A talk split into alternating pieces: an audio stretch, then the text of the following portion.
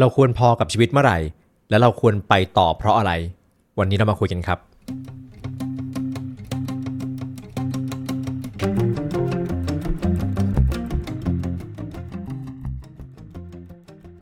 ผมอยากจะเริ่มต้นตอนที่ 2 นะครับ ด้วยคำว่าขอบคุณ เพราะว่าหลังจากที่ผมได้อัปโหลดตอนที่ 1 ไปเนี่ย ก็มีกระแสตอบรับที่ดีมาก ๆ เลยนะครับแล้วก็มีหลาย ๆ คนที่เอ่อเข้ามาคอมเมนต์นะครับ แล้วก็เข้ามาคุย ในแมสเซจส่วนตัว เล่าเรื่องของตัวเองให้ผมฟัง แล้วก็เหมือนแบ่งปันว่าเขาก็อยู่จุดนั้นเหมือนกัน แล้วบางคนก็ผ่านไปได้แล้ว บางคนก็ยังงงๆอยู่ บางคนก็ยังจมอยู่กับปัญหา ผมขอบคุณเพราะว่าผมตั้งใจทำพอดแคสต์เนี่ย เพราะว่าผมอยากที่จะ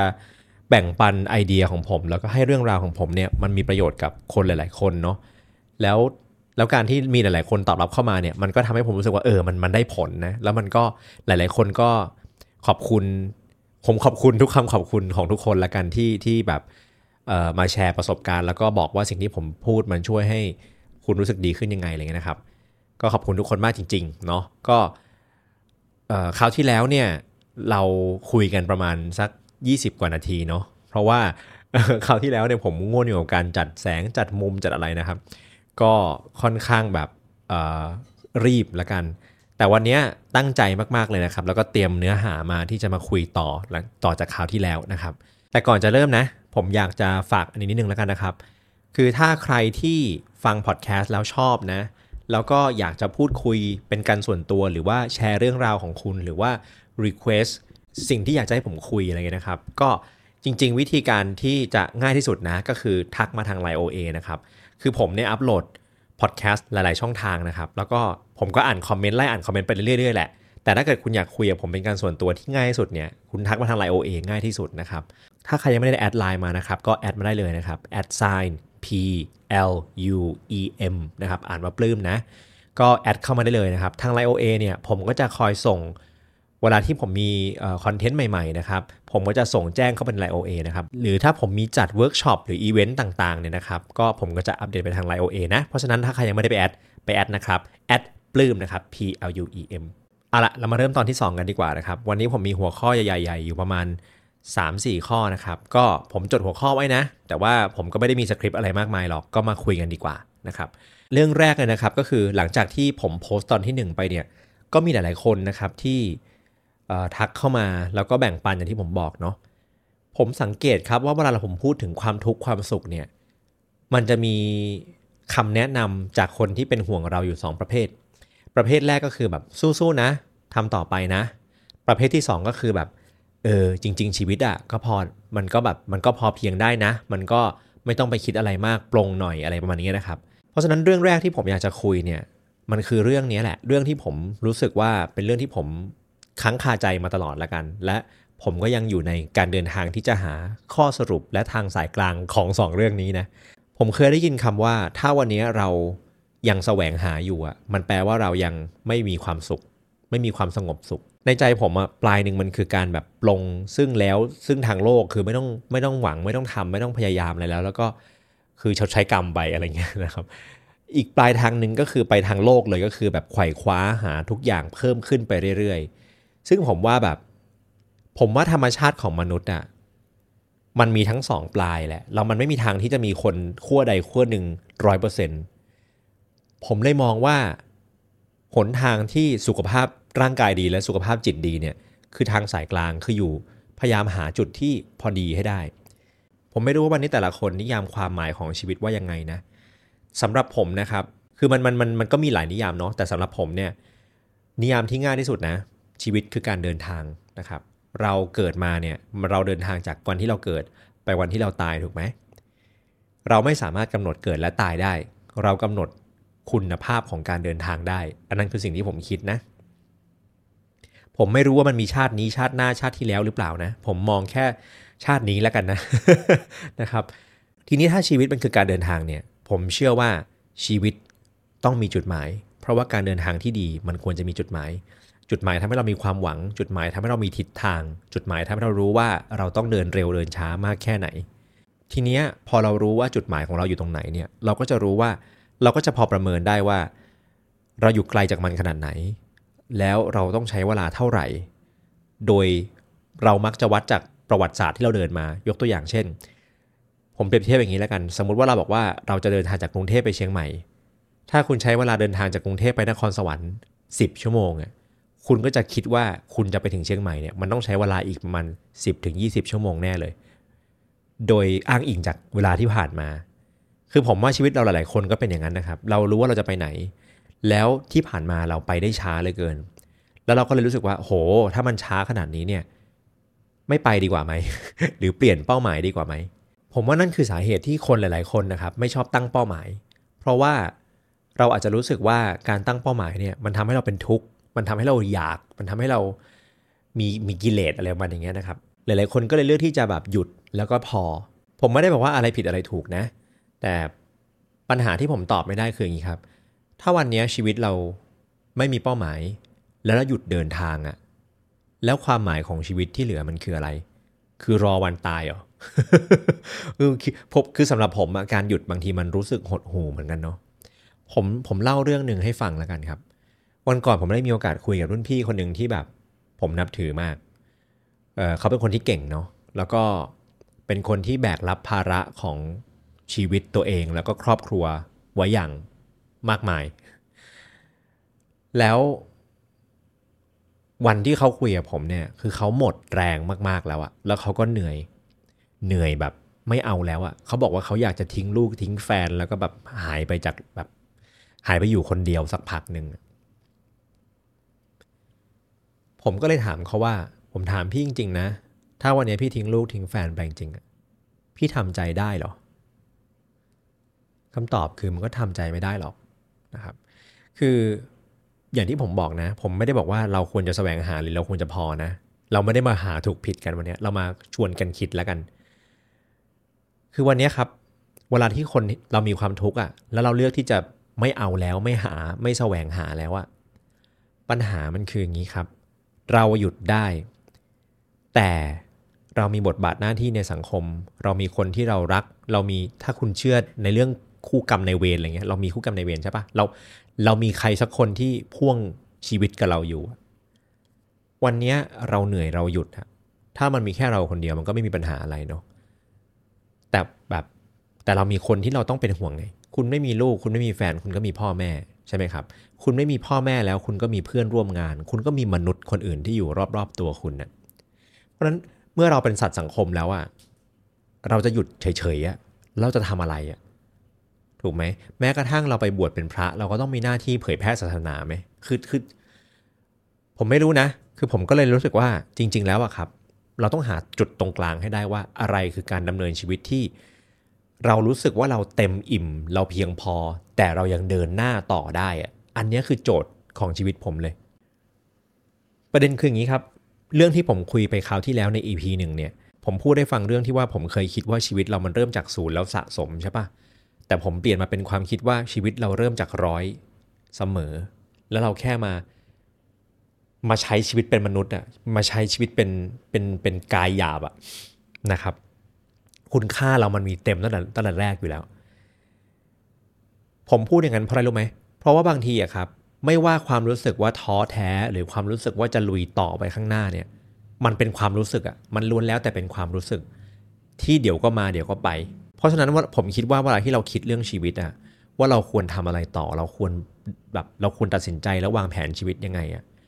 เราจะคิดในภาวะที่เรามีอารมณ์เหนื่อยหรืออารมณ์ตื่นเต้นอะมันก็ลำเอียงทั้งนั้นแหละ เพราะฉะนั้นผมชวนให้คิดอย่างนี้ดีกว่าครับ วันนี้ถ้าเราบอกว่าเราอยากจะเดินหน้าได้อย่างเพียงพอ ผมเรียกอย่างนี้แล้วกัน เดินหน้าโดยที่เราไม่ได้คิดว่าเราเราต้องไปให้ได้ไม่งั้นเราจะขาดแต่มันเป็นการเดินหน้าเพราะว่าเรามีเต็มร้อยแล้วเราแค่ เราแค่เดินทางไปกับชีวิต เราแค่ขับเคลื่อนชีวิต เราแค่สร้างบางอย่างเพิ่ม เราแค่เพิ่มคุณค่าก่อนจะจากโลกนี้ไปอะมันคือความเพียงพอที่สร้างอะไรบางอย่างอะอธิบายยากมากเลย ถ้าเราจะเป็นอย่างนั้นได้อะครับ ผมว่าเราต้องไม่ใช้อารมณ์ก่อน เราต้องกลับมาคิดก่อนว่า อะไรคือเส้นของความพอของเรา โอเคในแง่ในแง่ในแง่ตัวตนในแง่จิตวิญญาณผมผมละบริหารที่เข้าใจแล้วกันว่า ถ้าคุณเชื่อเหมือนผมนะ เราอะจิตวิญญาณเราเต็มร้อยอะพูดอย่างนี้ก่อน สมมุติว่าเราเชื่อว่าจิตวิญญาณเต็มร้อยนะเราคือบุตรของพระเจ้าเราคือพลังของจักรวาลเราคือ เราคืออะไรก็แล้วแต่เราสะสมบุญเก่ามา คุณจะเชื่อเรื่องอะไรก็แล้วแต่ แต่เรามาเต็มร้อยก่อน ทีเนี้ยเรามาขีดเส้นกันดีกว่าว่าอะไรคือความเพียงพอ ผมมองงี้นะ คือเรื่องที่เราต้องเพียงพอเนี่ยมันก็มีไม่กี่ด้านเนาะ ปัจจัย4ใช่ไหมความต้องการพื้นฐานของชีวิตใช่ไหมครับ ถ้าเป็นเด็กถาปัดก็คือกินขี้ปี้นอนเนาะ ขอพูดคำหยาบนิดนึงแล้วกัน แต่ว่าเออเด็กถาปัดจะพูดอย่างนั้นนะครับ เนี่ยคือปัจจัย 4 ของมนุษย์ละ อาหารอากาศเซ็กส์เครื่องนุ่งห่มที่อยู่อาศัยที่ปลอดภัยเนาะ แล้วก็เรื่องของ belongingness หรือว่าความเป็นที่รัก การมีสังคม การมีตัวตนอยู่ในสังคม มีคุณค่าในสังคม การมีเพื่อน การมีความรัก การได้ช่วยเหลือเพื่อนมนุษย์คนอื่นนะครับ การได้เรียนรู้และเผยแพร่คุณค่าของเรา อันนี้ล้วนแล้วแต่เป็นสิ่งที่มนุษย์แสวงหาเนาะผมผมคิดว่าจริง ๆ แล้วมาสโลอะครับสามเหลี่ยมมาสโลอะหลายๆคนจะมีปัญหาการที่ว่ามันมันไม่ควรเรียงเป็นพีระมิดหรืออะไรก็แล้วแต่ แต่ผมคิดว่าเขาคิดมาค่อนข้างครบนะ มันก็เป็นมันก็เป็นความต้องการของมนุษย์ที่ค่อนข้างครบถ้วนนะครับ ผมชวนคุณคิดอย่างนี้แล้วกัน ตอนที่เราเริ่มทำงานใหม่ๆอะเรามีเงินเดือนหมื่นสองหมื่นเราก็ว่าชีวิตเราก็อยู่ได้เนาะใช่ไหมพอเราทำงานไปเรื่อยๆ เรามีเงินสัก4ี่ห้าหมื่นเราก็ใช้หมดพอดีอีก หลายๆคนทำงานไปสิบปี20ปีรายได้แตะหลักแสนล้วมันก็หมดพอดีอีก แล้วเมื่อไหร่มันจะพอ ผมว่าพอเราใช้ชีวิตไปอะแน่นอนมันมีภาระผูกพันมากขึ้นใช่ไหมครับ แต่ผมว่าสิ่งที่เกิดขึ้นอย่างหนึ่งเลยนะ คือเมื่อเราได้เพิ่มขึ้นเราก็ใช้เพิ่มขึ้น เส้นของความพอเรามันก็เลยสูงขึ้นไปเรื่อยๆ ถามว่าแล้วมันเป็นอะไรไหม จริงๆ ก็ไม่เป็นไรนะครับ แต่ถ้าเราไม่รู้ตัวว่าเรากำลังเลื่อนเส้นพอไปเรื่อยๆเราก็เลยต้องแสวงหาเรื่อยๆไง วันนี้ผมอยากให้เราถามจริง ๆ ว่า ถ้าวันนี้ให้แบบให้ปลดเปลื้องพัฒนาการทางการทางการจ่ายของเราทั้งหมดเนี่ย เราจริง ๆ แล้วชีวิตเราต้องการอะไรที่มันเป็นแบบพื้นฐานจริงๆอะ่ะ วันนี้เราเราต้องใช้ค่ากินเท่าไหร่ เราจำเป็นต้องกินหรูไหม เราจำเป็นต้องใช้ของแพงไหม เราจำเป็นต้องอะไรไหม คือผมไม่ได้บอกว่าเราควรกินให้ถูกใช้ของให้ถูกนะ ผมไม่ได้พูดอย่างนั้น ผมกำลังพูดว่าเราควรจะรู้ตัวกับมันมากกว่า เพราะโดยส่วนตัวผมเป็นคนชอบซื้อของดี เพราะผมเชื่อว่าของดีมันซื้อทีเดียวแล้วมันอยู่นานนะครับ เพราะฉะนั้นวันนี้ไม่ได้พูดถึงว่าต้องซื้อน้อย คือผมไม่ได้พูดให้ทุกคนแบบประหยัด ผมพูดให้ทุกคนรู้ตัว ผมว่าเรามารู้ตัวกันดีกว่าว่าอะไรคือพอของเรา ผมเห็นหลาย ๆ คนติดกับดักของแบบ เพราะสังคมบอกว่าเราต้องมีอะไรเราเลยต้องมีสิ่งนั้นน่ะเราเลยไม่พอสักทีอะเพราะจริงๆแล้วใจเราอาจจะไม่ต้องการสิ่งเหล่านั้นเลยก็ได้ เราอาจจะต้องการอะไรที่มันพื้นฐานกว่านั้นก็ได้ แต่เราดันไปแบบเชื่อคนรอบข้างว่าเราต้องมีอะเราก็เลยต้องมีนะครับ เพราะฉะนั้นไม่ว่าจะเป็นเรื่องการเงินเรื่องสุขภาพเรื่องความรักเรื่องอะไรก็แล้วแต่เนี่ย เราต้องรู้ว่าอะไรคือพอดีของเราอะนะครับ เราต้องรู้ว่าอะไรคือพอดีของเรา อะไรคือเพียงพอของเรา แล้วมันควรจะสมดุลกัน ผมว่าอีกหนึ่งกับดักเลยที่คนติดเยอะมากคือ พอเราเก่งอย่างใดอย่างหนึ่งอะเรามักจะทุ่มให้กับสิ่งนั้นอย่างเดียว มันทำให้ชีวิตเราขาดสมดุล บางคนทำงานเก่งมาก ก็ทำแต่งานนึกออกไหมก็เอาเวลาทั้งหมดไปให้งาน ไม่ให้กับครอบครัวไม่ให้กับคนที่เรารัก ไม่ให้กับเพื่อน ไม่ให้กับสังคม เราก็เลยแบบ รู้สึกขาดอะ่ะคือคือคนเรามันต้องการทุกด้านในชีวิตให้ครบถ้วนนะนะพอเรารู้สึกขาด แล้วเราก็ทำยังไงครับ เราก็แบบเอ้ยไม่เป็นไร เราเดี๋ยวเราหาเงินเพิ่มแล้วกัน เราเราเราเราหลอกตัวเองว่า ความสำเร็จทางด้านในด้านหนึ่งของชีวิตมันมันสามารถทดแทนอีกด้านหนึ่งได้อะซึ่งจริงๆก็ไม่ได้ วันนี้ถ้าเกิดคุณทำงานหนักให้ตายแล้วคุณสุขภาพเสียไม่มันไม่มีอะไรคุ้มเลยครับ ถูกไหมเราก็ต้องใช้เงินทั้งหมดที่เราหาได้ไปรักษาสุขภาพตอนแก่อยู่ดีอะ ราะฉะนั้นเนี่ยเมื่อเราคิดว่าอะไรที่มันอะไรคือเพียงพอของแต่ละด้านแล้วครับ หน้าที่แรกของเราคือทำให้ทุกอย่างมันมันพอเพียงอะนั่นนะคือภารกิจแรกของชีวิตสำหรับผมนะ วันนี้คุณมีรายได้เพียงพอหรือยัง รายได้เพียงพอหมายความว่า รายรับมากกว่ารายจ่ายอะนะครับวันนี้คุณมีสุขภาพที่ดีหรือยัง นั่นหมายความว่าคุณทำกิจกรรมที่ส่งเสริมสุขภาพมากกว่าทำลายสุขภาพ วันนี้คุณมีความสัมพันธ์ที่ดีหรือยัง นั่นหมายความว่า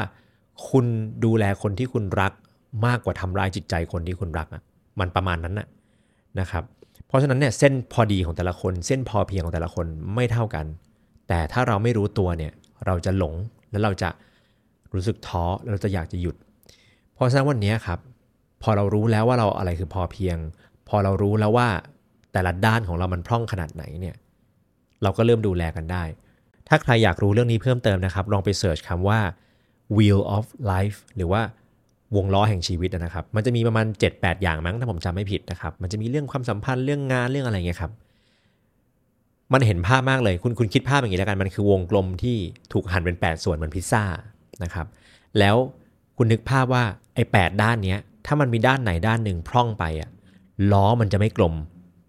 แล้วพอล้อมันไม่กลมอะ คุณนึกภาพล้อที่ไม่กลมเวลามันวิ่งอะครับ มันก็จะกระตึกกระตึกกระตึกกระตึก ชีวิตคุณเนี่ยถ้ามันมีด้านไหนขาดไปอะครับ มันก็จะชีวิตก็เป็นอย่างนั้นกระตึกกระตึกกระตึกนึกออกปะมันก็จะแบบมีบางด้านที่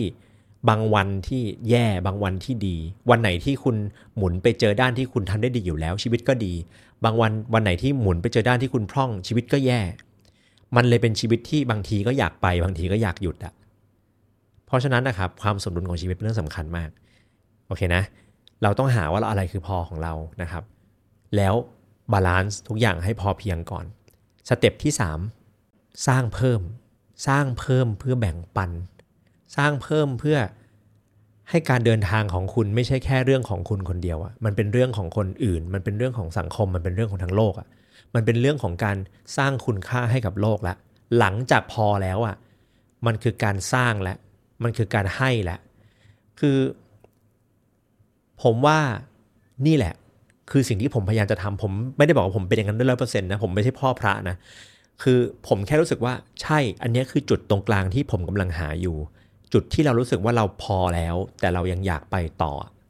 เพราะว่าเราเองอะเรารู้สึกว่าเราเรามอบบทบาทหน้าที่บนโลกนี้ให้ตัวเองแล้วว่าเราเราเรา cover เรื่องหลาย ๆ เรื่องแล้วเราดูแลเรื่องหลาย ๆ เรื่องให้มันสมดุลให้ได้ แล้วเราก็ไปสร้างประโยชน์ให้โลกดีกว่า นั่นคือสิ่งที่ผมอยากชวนให้ทุกคนทำ นะครับแล้วลองนึกภาพดีว่าถ้าเราทำกันได้อย่างนี้เยอะๆเมื่อไหร่อะโลกมันจะดีแค่ไหน ใช่ปะเราคุณลองนึกภาพนะ ยิ่งวันนี้ถ้าคุณกรอบของความพอเพียงของคุณมันเล็กมากอะ แต่คุณสร้างได้เยอะมาก นั่นแปลว่าคุณแบ่งได้เยอะมาก แต่ผมไม่ตัดสินเลยนะ ผมไม่ตัดสินเลยว่า วันนี้เราติดกินหรูเราอะไร ผมไม่ตัดสินเลยนะ พอของแต่ละคนไม่เหมือนกันนะครับ ผมอยากให้ทุกคนคิดแล้วกันว่าอะไรคือพอเพียง สมดุลหรือยัง แล้วเราแบ่งอะไรให้คนอื่นได้บ้าง ประมาณนี้ เอาละครับ นั่นคือเรื่องแรก จะบอกเลยว่าพอผมได้ได้เห็นคอมเมนต์เนี่ยผมคิดออกหลายเรื่องเลยแล้วผมก็อยากคุยต่อหลายเรื่องนะครับ เรื่องที่ 2 ครับ ผมอยากพูดเรื่องของวิธีคิดกับวิธีการเนาะผมทำเวิร์กช็อปมาหลายเวิร์กช็อปผมทำเอ่อสัมมนาออนไลน์นะครับ ผมทำหลายๆอย่างมา ผมคุยกับคนแบบตัวต่อตัวด้วยผมคุยกับคนออนไลน์ด้วยคำคอมเมนต์หรือ feedback ที่ผมมักจะได้นะครับ คือเออพี่สิ่งที่พี่พูดดีมากเลยหนูเห็นภาพ แต่ว่ามันมันมันบางอย่างมัน abstract ไปหน่อย แล้วหนูไม่รู้ว่าหนูควรจะเริ่มยังไงหนูอยากรู้วิธีการ ผมเห็นด้วย คือผมพูดอย่างนี้ก่อนผมเห็นด้วย เวลาผมพูดอะไรครับ ผมมักจะพูดวิธีคิดมากกว่าวิธีการ เพราะอะไรรู้ไหมเพราะถ้าผมมีโอกาสเจอคุณได้แค่ครั้งเดียว หรือไม่กี่ชั่วโมง หรือไม่กี่วัน ผมจะพูดวิธีคิดก่อน ผมจะพูดสิ่งที่เป็นแกนกลางของมันก่อน เพราะ วิธีการมันต้องใช้เวลาในการฝึกฝนนะครับ ผมถามอย่างนี้ดีกว่า คุณว่าอะไรสำคัญกว่ากันระหว่างวิธีคิดกับวิธีการ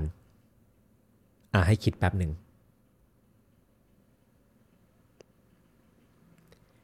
ผมว่ามันขึ้นอยู่กับสถานการณ์ ถ้าวันนี้คุณอยากได้ผลลัพธ์เดี๋ยวนี้ คุณแบบสมมติเล่น ๆ นะ คุณกำลังผมจะตัดต่อวิดีโออย่างเงี้ย ผมเพิ่งมาเริ่มใช้ดาวินชีจำจำชื่อไม่ได้เลยไหมDaVinci something อะโปรแกรมตัดต่อนะครับ แต่ก่อนมันใช้ Premiere ผมเพิ่งมาเปลี่ยนมาใช้ดาวินชีอย่างเงี้ยแล้วแบบมันใช้ค่อนข้างยากเหมือนกันมันซับมันมันมันไม่ยากมันไม่ชินอะถ้าผมจะอยากได้วิดีโอเดี๋ยวนี้ผมกลับไปใช้ CapCut กลับไปใช้ Premiere Pro ผมทำได้เร็วกว่า ถูกไหมแต่ถ้าผมอยากจะ search ว่าผมจะเริ่มตัดดาวินชีตัดต่อด้วยดาวินชีได้ยังไง ผมก็ต้อง search ว่า how to ใช่ปะ how to ตัดต่อด้วยดาวินชีเพราะนั้นถ้าเราต้องการผลเดี๋ยวนี้ครับ เราต้องการวิธีการใช่ แต่ประเด็นคือหลาย ๆ เรื่องในชีวิตเราอะครับ มันเป็น infinite game อะ infinite game หมายความว่าเราเล่นไม่ใช่เพื่อให้มันจบอะเราเล่นเพื่อให้เกมมันไปต่อเรื่อยๆอะนั่นแปลว่าในหลาย ๆ สถานการณ์นะครับ เราไม่ได้ต้องการผลลัพธ์เดี๋ยวนี้ เราต้องการสร้างผลลัพธ์ได้เรื่อย ๆ และสำคัญกว่านั้นคือ เราต้องการ สร้างผลลัพธ์ได้เรื่อยๆ แม้ว่าสถานการณ์จะเปลี่ยนไป เราต้องการความสามารถในการพลิกแพลงอะถ้าคุณต้องการสิ่งนั้นน่ะคุณต้องมีวิธีคิด เพราะนั้นเนี่ยคำถามที่สำคัญกว่าอะไรสำคัญกว่ากันระหว่างวิธีคิดกับวิธีการเนี่ยผมว่าคำถามที่สำคัญกว่านั้นคือ มันเป็นเหตุเป็นผลกันยังไงมากกว่า และสถานการณ์มันเป็นยังไงมากกว่า เพราะผมคิดว่าวิธีการใหม่ ๆ ที่เป็นแบบ นวัตกรรมอะครับ มันจะต้องเกิดจากวิธีคิดที่ดีเสมอ ไม่ไม่นับแบบวิธีการที่เราไป copy and develop นะ ของที่ใหม่จริงๆอะครับ มันต้องเกิดจากวิธีคิดที่ใช่ก่อน ผมเชื่ออย่างนั้นนะ ผมเชื่อว่าวิธีการหนึ่งวิธีเนี่ย มันก็จะแก้ปัญหาได้อยู่ไม่กี่เรื่องหรอกเนาะ แต่ผมเชื่อว่าวิธีคิดหนึ่งวิธีคิดเนี่ย มันอาจจะสร้างวิธีการได้แบบ unlimited เลยก็ได้เนาะเพราะฉะนั้นเนี่ยวิธีการเนี่ยมันขึ้นอยู่กับยุคสมัย บางทีสิ่งที่ทำแล้ว work วันนี้ วิธีนั้นอาจจะไม่ work ในอีกสิบปีข้างหน้าก็ได้ ในขณะที่วิธีคิดหลาย ๆ วิธีเนี่ย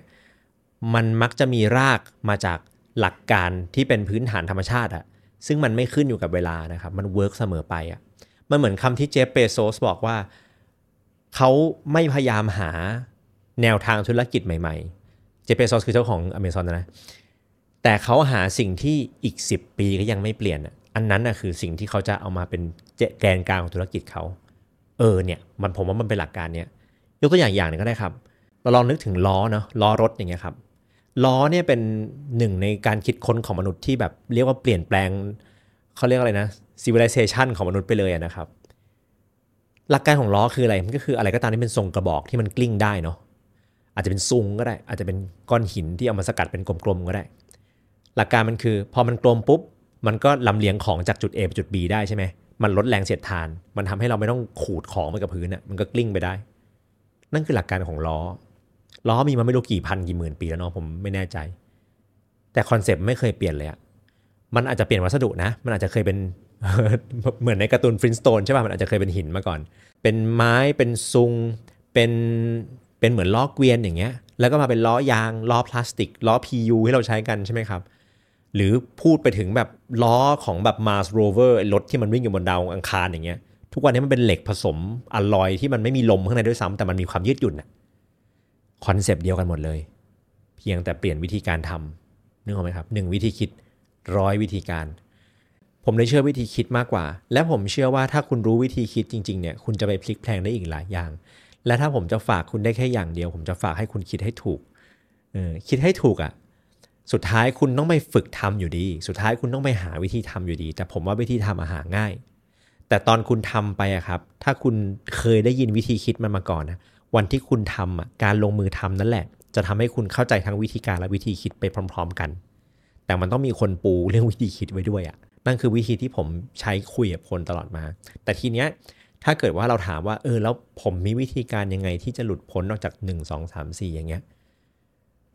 คุยกันชั่วโมงเดียวไม่จบ ถ้าผมแบบรวบรวมข้อมูลแล้วก็แบบเรียบเรียงข้อมูลผมได้ดีกว่านี้ครับ ผมอยากจะเปิดคอร์สนะ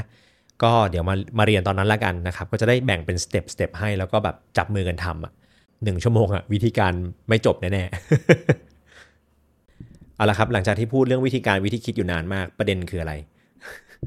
ประเด็นคืองี้ครับ หลาย ๆ คนนะ เวลาที่เราเห็นคนที่ประสบความสำเร็จไม่ว่าจะด้านอะไรก็ตามนะ ด้าน spiritual ด้านจิตใจ ด้านจิตวิญญาณ ด้านความมั่งคั่งร่ำรวย ด้านสุขภาพ ด้านอะไรก็ตามด้านความสัมพันธ์คำถามแรกที่ขึ้นมาในหัวเราคือเขาทำยังไงวะเขาทำอะไร เขาหาเงินจากไหน เขาเริ่มยังไงนึกออกไหมครับ เราทุกคนน่ะจะถามคำถามว่า how ก่อน เราจะถามว่าทำยังไงก่อน หรือทำอะไรก่อนอย่างที่ผมบอกไปเนาะถ้าเราอยากทำได้ตอนนี้เลยอะครับ ใช่คุณต้องถามอย่างนั้นแหละทำยังไงทำอะไร แต่ประเด็นคืออย่างนี้ เรื่องใหญ่ ๆ ในชีวิตหลายๆอย่างอะครับ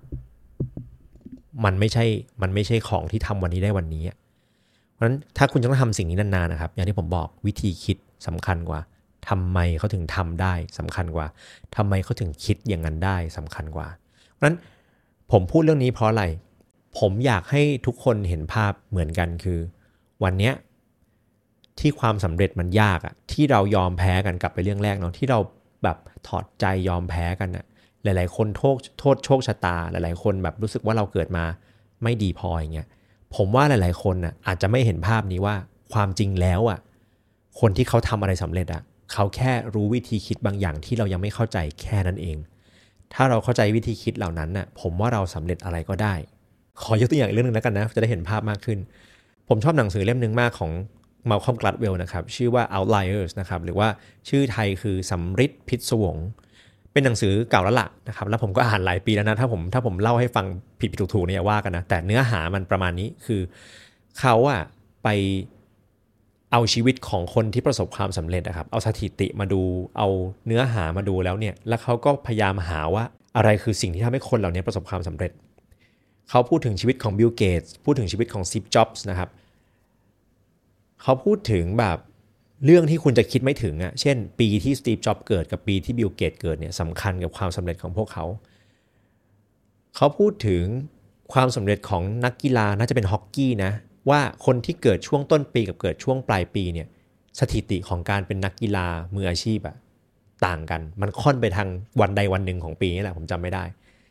แต่มันเป็นเรื่องที่แบบฮะถ้าคุณมองเผินๆแล้วแบบเกี่ยวอะไรกันวะมันไม่ได้เกี่ยวกับฝีมือหรอแต่มันมีแบบ มันมีเนื้อหาสำคัญที่ที่คุณนึกไม่ถึงว่ามันเชื่อมกันแต่มันเชื่อมกัน เช่น เช่นวันเกิดของนักกีฬาเนี่ยมันสำคัญตรงที่ว่ามันเป็นช่วงเวลาที่เขาตัดการตัดปีของการรับนักกีฬาพอดีอะถ้าคุณเกิดช่วงปลายปีอย่างเงี้ยคุณกลายเป็นเด็กเล็กสุดหรือหรือแก่สุดอะไรเงี้ยมันสำคัญกับการที่คุณได้ฝึกได้เริ่มได้มีกำลังมากคนอื่นประมาณปีหนึ่งเพราะฉะนั้นเนี่ยเรื่องพวกนี้ครับเราคิดไม่ถึง เรื่องนึงที่ผมจำได้แล้วผมแบบ ปลี่ยนความคิดผมเรื่องความสำเร็จไปตลอดกาลเลยอะคือเรื่องจากหนังสือเล่มนี้แหละ Outliers เนี่ยนะครับสำเร็จพิศวงเนี่ยนะ ไปหาอ่านได้นะผมจะเล่าไม่ถูกขนาดนั้นหรอกนะ ผมอ่านนานแล้ว ผมชอบเรื่องหนึ่งคือเขาบอกว่ามันมีคนที่พยายามจะคิดจะแบบเขาเรียกอะไรแก้ปัญหาอาชญากรรม ในน่าจะเป็นนิวยอร์กนะครับ ในแบบในบริเวณที่มีซับเวย์อะไรสักอย่างนี่แหละ แล้วเขาแบบพยายามหลายกระบวนท่ามาก หลายวิธีการมาก จนกระทั่งเขาไปค้นพบว่า เพียงแค่เราทำความสะอาดผนังของ subway ที่มันมีกราฟฟิตี้มีคนมาพ่นสเปรย์ให้มันสะอาด เก็บขยะให้เรียบร้อย แล้วก็ทำสถานที่ให้มันดูแบบสะอาดเรียบร้อยอะแค่นี้ก็ลดจำนวนอาชญากรรมลงได้เยอะมากแล้ว เขาเรียกปรากฏการณ์นี้ว่า broken window effect มั้งถ้าผมจำไม่ผิด คือเขาบอกว่าถ้าย่านไหนอะมันมีบ้านที่มีกระจกแตกอยู่อะครับ แล้วไม่มีคนไปซ่อมกระจกอันนั้นน่ะ แถวนั้นน่ะจะเกิดอาชญากรรมเยอะ เพราะ คนจะรู้สึกว่าเฮ้ยที่เนี่ยมันมีเหตุการณ์ที่มันกระจกแตกเกิดขึ้น แล้วมันไม่มีใครสนใจอะ่ะมันไม่มีตำรวจหรือไม่มีคนที่มาดูแลดูแล นั่นแปลว่า อาชญากรรมก็จะเกิดขึ้นง่ายเพราะว่าเราจะรู้สึกว่าเอ้ยทำได้เว้ยที่นี้แล้ววิธีการมันคือแค่นั้นน่ะคือการทำความสะอาดมันไม่ได้ยากอะ่ะแต่การคิดให้ออกว่ามันต้องเริ่มที่ทำความสะอาดอะอันนั้นต่างหากคือหัวใจของความสำเร็จ ผมเลยรู้เลยว่าหลาย ๆ ครั้งอะเราไปตะบี้ตะบันทำให้มันแบบวิธีการให้มันดีอะแต่มันไม่รู้ว่าถูกเรื่องหรือเปล่านึกออกไหมมันวิธีคิดเลยสำคัญมาก ๆ เพราะฉะนั้นน่ะหลาย ๆ อย่างนะครับ เราถามแค่เขาทำยังไงเขาทำอะไรไม่ได้ เพราะหลาย ๆ ครั้งอะที่เราบอกว่าเฮ้ยเราไม่มีโชคเราเกิดมาไม่เหมาะจะจะสำเร็จอะความจริงแล้วเราอาจจะแค่ไม่ถูกฟูมฟัก หรือไม่มี DNA ของความสำเร็จหมายถึงว่าเราคิดไม่เป็นนะ่ะพูดง่ายๆไม่ได้แปลว่าเราเปลี่ยนไม่ได้นะ แปลว่าเราแค่ต้องรู้ว่าเราต้องคิดอะไรอะถ้าคุณเชื่อเรื่องนี้นะครับ มันอยู่ที่เวลาแล้ว แล้วมันอยู่ที่แหล่งความรู้ที่คุณหาแล้วคือคือความยากคืออย่างนี้ บางคนสำเร็จอะ่ะเขาก็จะบอกว่าเขาทำแค่นี้เขาก็สำเร็จแล้ว ถึงคุณไปเรียนแบบเขาเป๊ะๆอะคุณอาจจะไม่สำเร็จก็ได้ เพราะว่าเพราะว่าเขาทำบางอย่างได้โดยธรรมชาติอะเขาเลยรู้สึกว่าสิ่งนั้นไม่ต้องสอนเราก็ได้อะแต่เราไม่มีธรรมชาตินั้นอะถ้าเขาไม่สอนเราอะเรามีไม่ครบเราก็สำเร็จไม่ได้ นึกภาพตามออกไหม เหมือนบางอย่างคุณลองนึกภาพนะวันนี้มันมีบางอย่างที่เราทำได้โดยที่แบบแทบไม่ต้องคิดเลยอะแล้วเราก็จะรู้สึกว่ามันจะไปยากยังไงวะเวลาเราให้คนอื่นทำอะแล้วคนอื่นทำไม่ได้เราสึกมันจะไปยากยังไงเรื่องแค่นี้เองนั่นเป็นเพราะว่าเรารู้สึกว่ามันเป็นเรื่องที่เราทำได้อยู่แล้วแล้วนึกภาพนะว่าคนสำเร็จหลาย ๆคนนะครับเขามีพื้นฐานบางอย่างมาก่อนนะเวลาเขาสอนเราเขาก็สอนแต่สิ่งที่เขาพยายามทำเพิ่มใช่ปะถ้าเราไม่มีพื้นฐานเดียวกับเขาอะเราก็ทำไม่ได้เหมือนเขา เพราะฉะนั้นเนี่ย ผมไม่ได้พูดให้ท้อนะ ผมอยากให้เข้าใจว่าภาพนี้เป็นภาพที่ทำให้ผมรู้สึกว่า อ๋อ ไม่มีอะไรเลย เราแค่ต้องคุยให้ถูกคน เราแค่ต้องเรียนรู้ให้ถูกเรื่องเท่านั้นเอง แล้วบวกกับเรื่องที่ผมคุยมาทั้งหมดอะผมว่ามันไม่มีอะไรให้ท้อนะ คุณแค่ต้องเปิดใจให้กว้างแล้วเรียนรู้เยอะๆแค่นั้นเองครับ มันมีความรู้อยู่แล้ว ทีนี้เดี๋ยวจะได้รู้เรื่องอะไรเดี๋ยวมาคุยกันตอนจบ ผมขอแวะไปคุยเรื่องถัดไปก่อน เรื่องนี้เป็นเรื่องที่ผมคิดว่าเปลี่ยนมุมมองผมในเรื่องของของการเดินทางและการ เพียงพอแล้วก็การแสวงหาพอสมควรเลยนะ ผมให้เราตอบคำถามนี้ดีกว่าครับ ถ้าวันนี้ผมสามารถเสกรถที่คุณชอบที่คุณอยากมีครับ ถ้าผมสามารถเสกรถขึ้นมาให้คุณคันหนึ่งได้ แล้วมันจะเป็นยี่ห้ออะไรก็ได้นะ ผมแบบดีดนิ้วแล้วมาเลย มาอยู่ที่บ้านคุณเลย ยี่ห้ออะไรก็ได้แพงเท่าไหร่ก็ได้รุ่นไหนก็ได้ ข้อแม้เดียวคือ ถ้าผมเสกให้คุณแล้วเนี่ย นี่จะเป็นรถคันสุดท้ายของคุณนะคุณจะไม่สามารถเปลี่ยนรถได้อีกแล้วเลยอะคุณนึกรถที่คุณอยากได้ออกไหมครับนึกก่อนนะนึกก่อนนะ ถ้าถ้าผู้หญิงสมมติผู้หญิงฟังแล้วไม่ได้อินเรื่องรถนะเอากระเป๋าก็ได้รองเท้าก็ได้ อะไรก็ได้อะแล้วถ้าผมเสกให้คุณแล้ววันเนี้ยคุณคิดว่าคุณจะกล้าเอาสิ่งนั้นไปใช้ไหมมันคือรถคันสุดท้ายอะมันคือของที่คุณอยากได้ที่สุดแล้วมันคุณเปลี่ยนไม่ได้แล้วอะ คุณคงจะดูแลรถคันนั้นแบบดีมากๆ คุณอาจจะไม่กล้าขับมันไปไหนเท่าไหร่กลัวมันเป็นรอยกลัวมันพังกลัวมันสึกหรอใช่ปะคุณอาจจะต้องแบบเปลี่ยนน้ำมันบ่อยๆ คุณอาจจะต้องแบบโหล้างให้มันดีเคลือบมันให้มันดีใช่ปะผมถามคำถามเนี่ยเพราะอะไรรู้ไหมครับ เพราะวันนี้ถ้าเราคิดดีๆอะร่างกายเราอะมันก็เป็นยานพาหนะ อันเดียวและอันสุดท้ายที่เรามีถูกไหมร่างกายเราจิตใจเราเนี่ยนะครับ แต่หลาย ๆ ครั้งอะบางทีเราแบบดูถูกตัวเอง บางทีเราบั่นทอนจิตใจตัวเอง บางทีเรารู้สึกว่ามันไม่ดีพอ บางทีเรารู้สึกว่าเออเรามันกระจอกหรืออะไรก็แล้วแต่ เราอยากจะหยุดเราอยากจะเราท้อแล้วก็เราอยากจะหยุดเราอยากจะพอแต่มันก็คือพาหนะเดียวที่เรามีอะมันเหมือนเราเล่นไพ่แล้วเราเราได้ไพ่แจกมาในมือครับ แล้วมันก็เริ่มแล้วอะ เกมมันเริ่มแล้วอะ เราเลือกไพ่ในมือไม่ได้ แต่เราเลือกวิธีเล่นได้ใช่ปะ เราก็สุ่มเสี่ยงจั่วใหม่อะไรเมื่อผมไม่รู้ไพ่อะไรนะ เราก็สุ่มได้ใหม่เราก็ตามเล่นตามกติกาใช่ไหมครับ แต่ทุกคนเล่นด้วยไพ่ที่เริ่มต้นบนมือไม่เหมือนกันอะและทุกคนมีหน้าที่เล่นให้ดีที่สุดอะเพราะฉะนั้นเนี่ยไม่ว่าคุณจะเริ่มจากตรงไหนอะถ้าคุณเข้าใจเรื่องทั้งหมดที่เราคุยกันมาวันนี้นะครับ เรื่องของการมีความสุข เรื่องของการเพียงพอ เรื่องของการเเรียนรู้วิธีการและวิธีคิดความสำคัญของการคิดให้เป็นน่ะ เราก็จะดูแลยานพาหนะของเราหรือว่าร่างกายชีวิตของเราเนี่ยได้ได้ดีขึ้นน่ะเราจะรักมันมากขึ้น เราจะใส่ใจมันมากขึ้นวันก่อนผมถามพี่ที่ที่ผมเล่าให้ฟังอะผมถามพี่ที่นับถือคนนี้นะครับเขาเขาคือเขาดูถูกตัวเองเขาบอกว่าทำไมเขาย่ำแย่อย่างนี้ทำไมเขาแบบทำได้แค่นี้ ผมถามเขาว่าพี่ครับ ถ้าวันนี้ผมทำได้แค่แบบพี่ที่พี่ทำอะพี่จะเกลียดผมไหม พี่จะโกรธผมไหม พี่จะด่าว่าผมไหม เขาบอกว่าไม่หรอก ผมถามจริงๆเหรอเขาบอกอืมจริง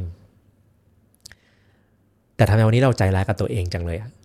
ทำไมวันนี้เราไม่เมตตาตัวเองเลยอะเราเรามองคนอื่น เราเมตตาได้ เราไม่เมตตาตัวเองอะนั่นคือนั่นคือเพราะว่าเราเคี่ยนตีตัวเองไงครับ นั่นคือเพราะว่าเราไม่รักตัวเองไงนั่นเป็นเพราะว่าเรา เรายังมองไม่เห็นนะว่าว่าเรามัน มีคุณค่าอยู่แล้ว เราแค่ต้องเรียนรู้เพิ่ม เราแค่ต้องคิดให้ถูกอะแค่นั้นเอง นั่นคือทั้งหมดที่ผมอยากจะบอกแต่คราวที่แล้วอาจจะเวลาน้อยไปหน่อย เพราะฉะนั้นขอกลับมาพูดอีกครั้งแล้วกันว่า ผมว่าจุดหมายของทุกชีวิตคือการตายอยู่แล้ว แต่จุดหมายของการเดินทางของเราอะ มันคือการได้เปล่งประกายและสร้างคุณค่าให้ได้มากที่สุด นั่นคือสิ่งที่ผมเชื่อและอยากจะเชื่อให้ได้ตลอดไปด้วย แล้วผมอยากจะ ส่งพลังนี้ให้ทุกคนนะ เพื่อที่ทุกคนจะส่งพลังนี้กลับมาให้ผมนะ ผมอยากให้เราทุกคนนะดูแลตัวเองให้ดีให้เพียงพอนะครับ แล้วก็เพื่อที่เราจะได้มีพอมีเหลือมาแบ่งปันให้กันและกัน แล้วก็สร้างสังคมสร้างประเทศให้มันดีขึ้นเนาะมาถึงเรื่องสุดท้ายละนะครับเรื่องสุดท้ายก็คือหลาย ๆคนนะครับ ฟังวันนี้เสร็จแล้วอาจจะรู้สึกว่าเฮ้ยโอเคเอ้ยอิ่มเอิบใจ ไม่รู้คุณอิ่มเอิบใจแล้ววันผมอิ่มเอิบใจนะหลาย ๆ คนฟังแล้วนะครับ อาจจะรู้สึกว่าโอเคดีมากเลย แต่ว่า ฟังมาเยอะแล้ว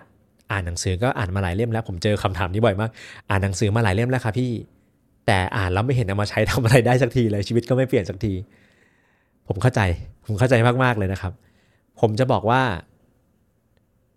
เหตุผลที่เราฟังเยอะเราอ่านเยอะแล้วเรายังทำไม่ได้อะ อย่างที่ผมบอกไปแล้วอย่างยังต้องถอดรหัสเยอะความสำเร็จต้องถอดรหัสเยอะมากเนาะหลาย ๆ อย่าง แล้วถ้าเราไม่ได้มีมาก่อนเราต้องถอดรหัสเยอะ และอีกหนึ่งอย่างคือความสำเร็จหลาย ๆ อย่างครับต้องการทักษะของมนุษย์เนาะบางคนอาจจะเรียก soft skill หลัง ๆ ผมพยายามจะเรียกตามไซมอนซินเน็กแล้วผมจะเรียกว่า human skill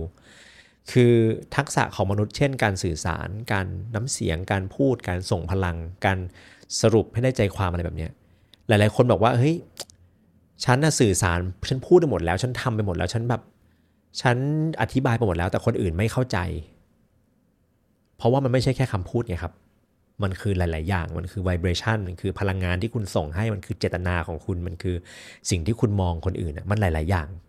เพราะฉะนั้นทักษะมนุษย์เหล่านี้ครับ แค่อ่านกับฟังไม่ได้ คุณต้องเห็นตัวอย่าง ทักษะมนุษย์ต้องเรียนรู้จากมนุษย์คนอื่นอะ เพราะฉะนั้นเนี่ยวันนี้มันแต่มันดีแล้วนะที่เราอ่านที่เราฟังเยอะๆครับ แต่คุณต้องหาโรโมเดลด้วย คุณต้องหาตัวอย่างด้วย คุณต้องหาโค้ชที่คุณสังเกตชีวิตเขาได้ คุณสังเกตพฤติกรรมเขาได้ แล้วคุณจะได้รู้ว่า เวลาที่เขาเจอสถานการณ์แย่ๆเขารับมือมันยังไง นั่นแหละครับคือวิธีการเรียนรู้ทักษะมนุษย์ที่ดีที่สุดที่ผมรู้ เพราะฉะนั้นอย่างแรกคือหาโค้ชหา mentor นะครับอย่างที่2ครับคือเราต้องเรียนรู้การตั้งคำถาม คุณภาพของคำถามที่เราตั้งเนี่ย มันจะบ่งบอกคุณภาพของผลลัพธ์ที่เราได้ คืออาย้อนกลับไปก็ได้ ถ้าเราถามแค่ว่ายังไงนะ ยังไงนะทำอะไรนะทำยังไงนะ สอนหน่อยทำยังไงต้องทำแบบไหนต้องเลือกแบบไหน ถ้าเราวนอยู่แค่ what กับ how what กับ how what กับ how เนี่ย บางทีเราจะไม่ไปถึงคุณภาพที่มันลึกซึ้งจริง ๆ ที่มันอยู่ในคำถามว่า why อะเพราะฉะนั้นนะคำถามที่ผมอยากให้ทุกคนเริ่มตั้งวันนี้นะครับก็คือ ใคร ใครคือคนที่เราอยากใช้เวลาด้วย ใครคือคนที่เราคิดว่าเราชอบวิธีคิดเขา เราอยากอยู่ใกล้ชิดและดูดซับความคิดของเขา ใครคือคนที่มีชีวิตอย่างที่เราอยากจะมี ใครคือคนที่เป็น role model ของเรา ใครคือคนที่เป็น mentor เราได้นะครับคำถามที่ 2 คือทำไมนะครับทำไมเราทำไมคนนี้ถึงใช้ชีวิตแบบนั้นทำไมคนนั้นทำแบบนี้ทำไมวิธีนี้ถึงเกิดขึ้นทำไมสิ่งนี้ถึงเกิดขึ้น ถามแบบถามหาคำตอบนะอย่าถามแบบทำไมอย่างนี้นะไม่ใช่อย่างนั้นนะไม่ใช่ถามแบบอดครวญอย่างนั้นนะ ถามให้แบบเรารู้ว่าที่มาที่ไปของมันคืออะไรนะครับ แต่ผมเชื่อว่าถ้าคุณรายล้อมตัวเองด้วยคนที่ใช่จริงๆครับ เดี๋ยวคุณจะถามคำถามเก่งขึ้นเอง สังเกตไหมผมพูดคำว่าคนที่ใช่ ไม่ใช่คนที่ดีด้วยเพราะว่าจริง ๆ แล้วอะดีไม่ดีมันมันเป็นปริมาณเชิงคุณภาพ เราไม่รู้ว่าอะไรคือดีหรือไม่ดี แต่คำว่าใช่มันคือตรงกับเป้าหมายของคุณนะตรงกับ จุดหมายปลายทางของคุณตรงกับการเดินทางของคุณ คนที่ไปทางเดียวกับคุณ หรือคนที่นำหน้าคุณไปก่อนในทางของคุณแล้วอะคนนั้นคือคนที่ใช่ เพราะนั้นมันต้องเริ่มจากที่ว่าเรารู้ว่าเราจะไปไหนเนาะนะครับเอาละข้อหนึ่งอยู่กับคนที่ใช่ ข้อ 2 ถามคำถามให้ถูกข้อ 3 ครับ ให้อาหารสมองให้ถูกเรื่อง มันก็ตามตามกันมาแหละ ถ้าคุณอยู่กับคนที่ใช่ คุณจะถามคำถามที่ถูกขึ้นเรื่อยๆ แล้วคุณจะเริ่มเลือกอาหารสมองได้ดีขึ้น วันนี้เราอยู่ในโลกที่ข้อมูลข่าวสารเยอะมาก ถ้าวันนี้ข้อมูลคืออาหารของสมองเนี่ยคำถามคือ เราให้อาหารขยะสมองเยอะกว่าอาหารที่มันเฮลตี้หรือเปล่า วันนี้ให้คุณเจอคนสำเร็จพูดให้คุณตรงหน้าเลยอะ่ะคุณยังต้องทำการถอดความนะ ถ้าวันนี้คุณไปฟังคนที่มันไม่ได้สำเร็จด้วยแล้วไม่ได้ได้ชีวิตอย่างที่เราต้องการด้วยไปฟังคนอย่างนี้เยอะๆฟังตลกฟังอะไรเยอะๆไม่ได้ผิดได้ถูกนะ อยู่ที่ใช่ไม่ใช่ ถ้าฟังสิ่งที่เราไม่ต้องการเยอะๆ เราจะ healthy ได้ยังไง เราจะมีสิ่งที่เราต้องมีได้ยังไงวันนั้นวันนี้ครับเรามีอินเทอร์เน็ต แต่ก่อนไม่มีเนาะวันนี้เรามีอินเทอร์เน็ต เรามีหนังสือเยอะมาก เรามีหลายช่องทางให้เราเรียนรู้มากๆ แต่คนที่จะเลือกมันเอาเข้าหูเข้าตาเข้าสมองเราเนี่ยมันคือเราเอง เพราะฉะนั้นถ้าเราเลือกข้อมูลได้ถูกอะ่ะเราก็จะไปได้ไกลแล้วไปได้เร็ว แต่ถ้าวันนี้เราอยู่กับคนที่ผิดเนาะถามคำถามที่ผิด เราก็จะเสพสื่อผิดๆถูกปะ คุณเห็นไหม มันก็จะเป็นเกลียวลึกลงไปเรื่อยๆ มันจะเป็น spiral downward นะครับ เป็นหลุมนรกอะนะครับ เพราะนั้นเนี่ยพยายามเริ่มต้นด้วย 3 สิ่งนี้นะ รายล้อมตัวเองด้วยคนที่ใช่นะครับ ถามคำถามให้ถูก แล้วก็หาข้อมูลที่มันเป็นอาหารสมองที่มีคุณภาพ และสุดท้ายนะผมฝากถึงคนที่อาจจะยังท้อแท้อยู่นะครับ อาจจะยังรู้สึกว่าชีวิตมันเหนื่อยและอยากจะลงอยากจะยอมแพ้นะ ผมฝากงี้แล้วกันครับ คุณมีคุณค่ามากกว่านั้นเยอะนะ เราทุกคนนะ่ะช่วยเหลือคนอื่นได้อีกเยอะ เรามีบทบาทที่ถ้าเรามีพอแล้วอะเราจะแบ่งปันคนอื่นได้อีกเยอะ เพราะฉะนั้นถ้าวันนี้คุณนึกอะไรไม่ออกครับ ผมอยากให้คุณเริ่มต้นเหมือนที่ผมเริ่มต้นตอนเนี้ผมอยากให้คุณเริ่มต้นด้วยคำว่าขอบคุณ คุณหาสิ่งที่คุณอยากจะขอบคุณในชีวิตนี้ให้ได้อะแล้วคุณจะรู้ว่าชีวิตคุณน่ะมันยังมีอะไรดีๆอีกเยอะนะครับ ไม่ว่าจะขอบคุณคนรอบข้าง ขอบคุณ คนที่ยังอดทนอยู่กับเรา คนที่ยังอยู่เคียงข้างเราขอบคุณอะไรก็ได้ เราทุกคนเริ่มต้นด้วยไพ่ในมือที่ไม่เหมือนกันนะครับ หน้าที่ของเราคือเล่นให้ดีที่สุด วันก่อนผมเพิ่งได้ยินประโยคนี้มานะ ผมอยากจะฝากสิ่งนี้ไว้ให้คุณทุกคนนะครับ ก็คือวันนี้ถ้าเราวิ่งไม่ได้ให้เราเดิน ถ้าเราเดินไม่ได้ ให้เราคลาน ถ้าเราคลานไม่ได้ ขอแค่นอนแล้วก็ขยิบตา ให้โลกยังรู้ว่าเรายังมีลมหายใจอะไม่ว่าคุณจะอยู่ตรงไหนอะครับ ขอบคุณที่เรายังมีลมหายใจ ขอบคุณที่ยังมีหลาย ๆ อย่างวันนี้นะขอบคุณที่ยังมีจออยู่ในมือคุณ หรือหูฟังหรือลำโพงที่คุณกำลังฟังเสียงผมอยู่อะขอบคุณที่วันนี้เสียงผมมันมาถึงหูคุณได้ แล้วพบกันใหม่ตอนหน้าครับ ขอบคุณครับ